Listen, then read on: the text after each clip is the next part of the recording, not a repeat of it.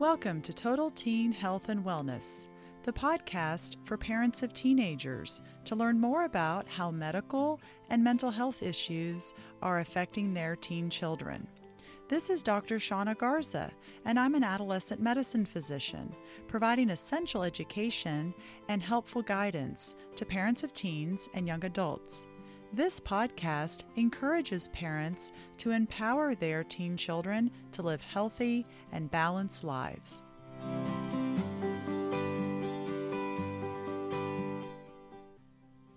Welcome back to Total Teen Health and Wellness. This is your host, Dr. Shauna Garza.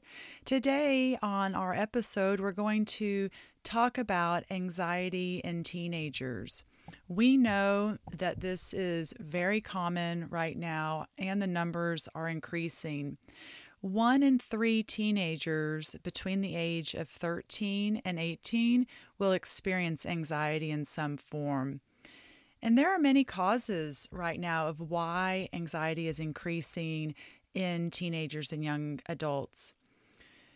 Academically, many teens feel very pressured to achieve, and there's a lot of emphasis on test scores and grades. Many teens worry if their class rank will be high enough, if their GPA will be high enough, if they'll be accepted to college. And this emphasis on achievement breeds anxiety in many teens. I have many teens that are very smart and conscientious with their school but they tend to be perfectionistic, and that really leads them to feel anxious and nervous and worried. There are very high expectations placed on teens right now. When I talk to my teen patients about the kinds of classes that they're taking and the activities that they're doing, it almost sounds like college back in the time that I went to college. They're taking specialized classes, they're doing a lot of college prep work, and that puts a lot of pressure on them. Many teens will internalize that pressure and feel anxious. Of course, this last year, anxiety has been high related to COVID. Many patients will internalize those worries when they hear their family members worried about their jobs or finances, illness, being exposed to COVID, all of that can affect teenagers just like it affects adults. The world is also very scary and threatening to many teens because of what they know about school shootings and about lockdown drills. And, you know, over the last year, they also saw this increased social unrest over justice issues and racial issues. And many of them really see that there's been a level of chaos and instability that worries them. Social media also plays a real role in increasing anxiety in teens. And I do think if we're to look back over the last 10 plus years, that as social media has grown and the access has, increased in young people, that anxiety has also increased. There is a correlation there.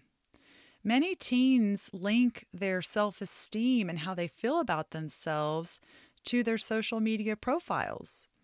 They worry about how many followers they have, how many likes their posts get, who they're interacting with.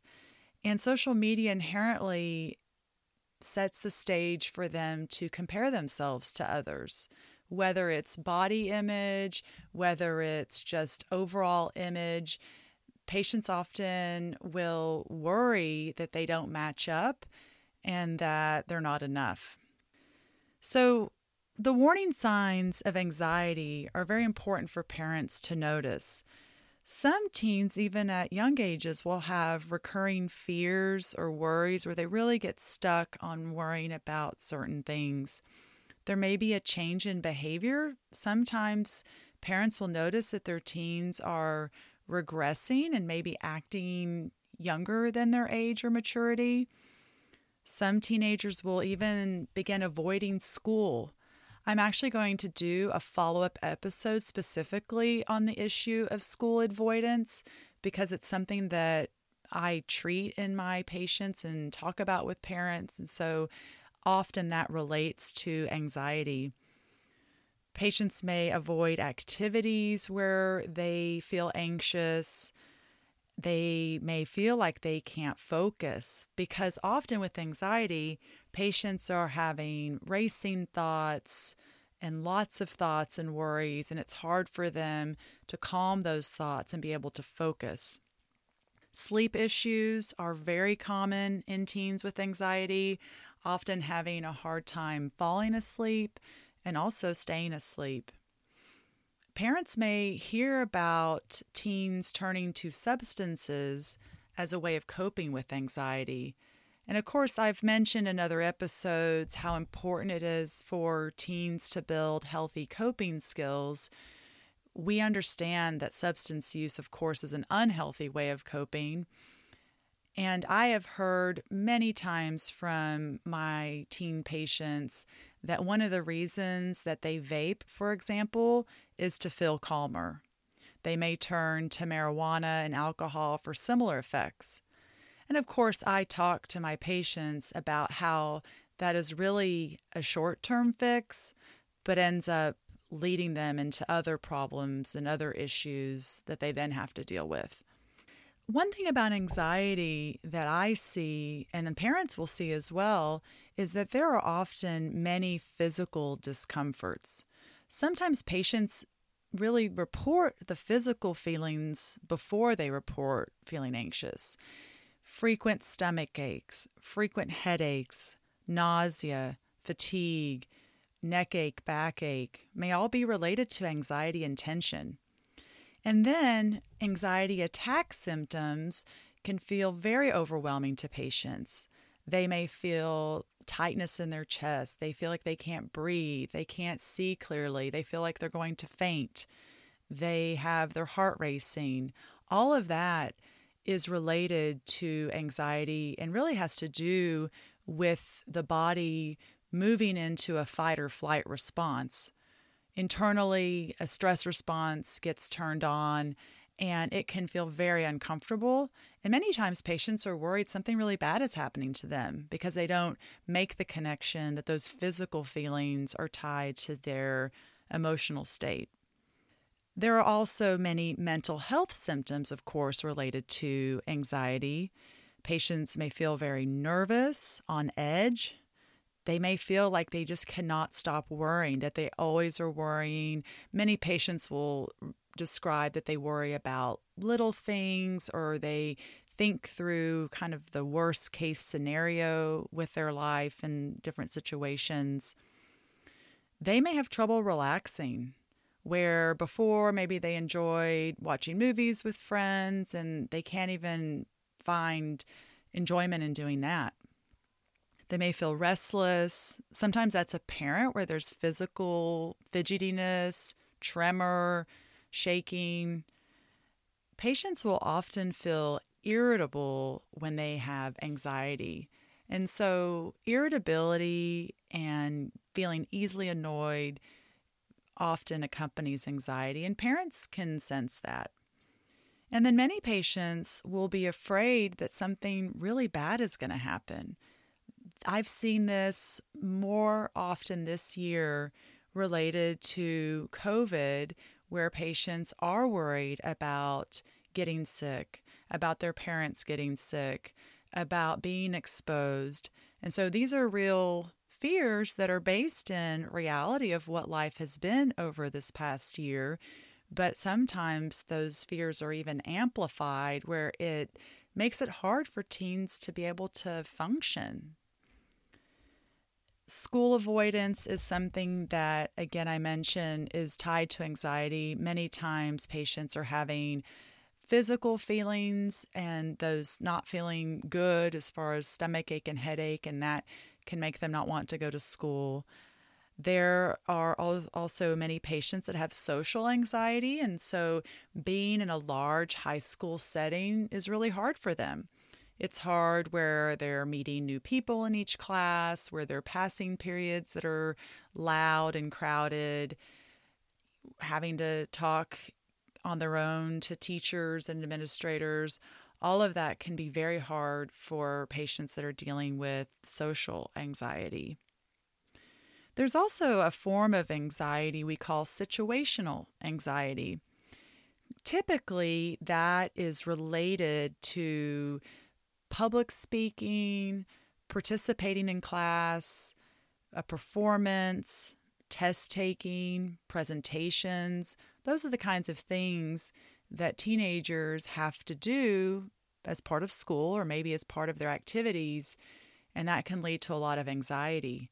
Patients will very often have physical feelings where they feel real clammy or they can't breathe, some of those anxiety attack symptoms that start in certain situations. There are other conditions that I treat and evaluate very often that relate to anxiety.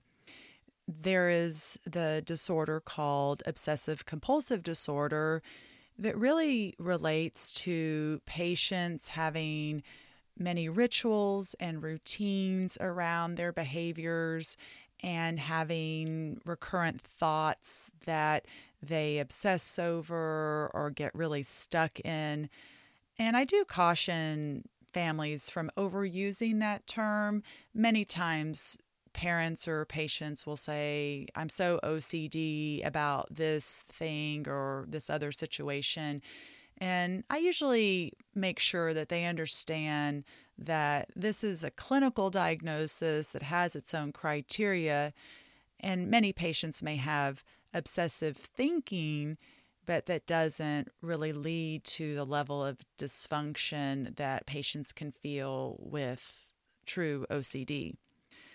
I do a lot of work with eating disorders, and I plan to have several episodes going over that care.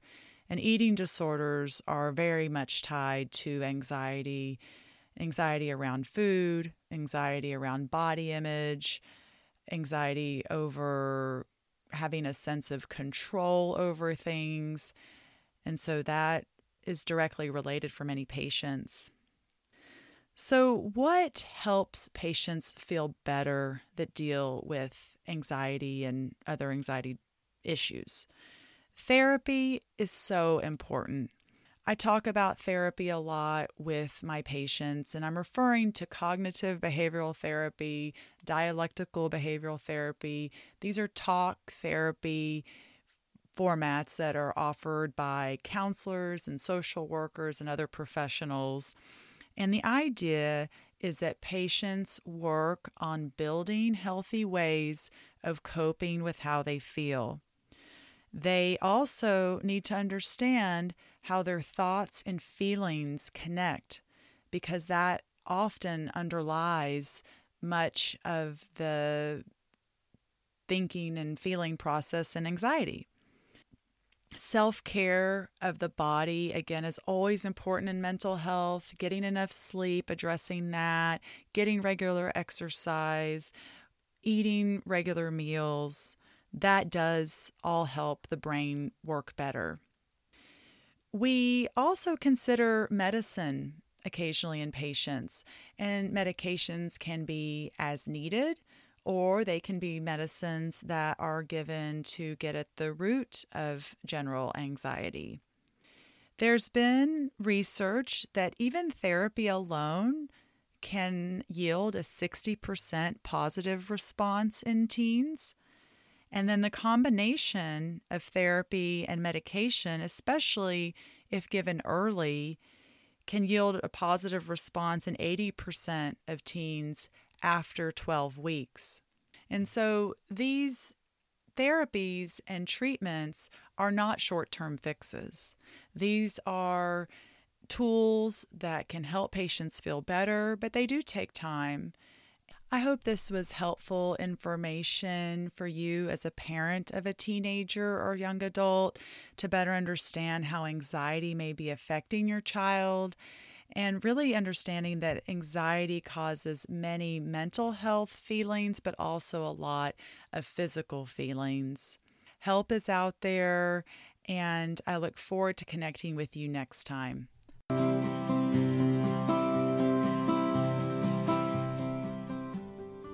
Thanks for listening today. If this episode helped you better understand the health of your teen and you're ready to learn more, please subscribe to hear future episodes of this podcast. Consider sharing it with other parents of teenagers, and remember, parents can help their teens live healthy and balanced lives.